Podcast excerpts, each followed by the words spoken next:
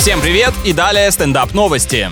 Норвежские исследователи выяснили, что вечером социальные сети аккумулируют больше негатива, чем в начале дня. То есть популярные мемы, что все ненавидят утро, это наглая ложь получается. Также исследователи заметили, что уровень отрицательных эмоций выше всего в середине рабочей недели, а в воскресенье он минимален. Выходит, что среда совсем не маленькая пятница, а на самом деле второй понедельник.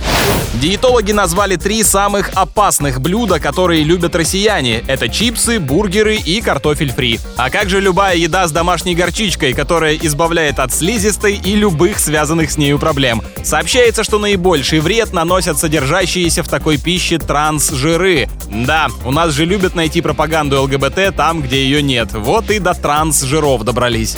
С вами был Андрей Фролов. Больше новостей на energyfm.ru.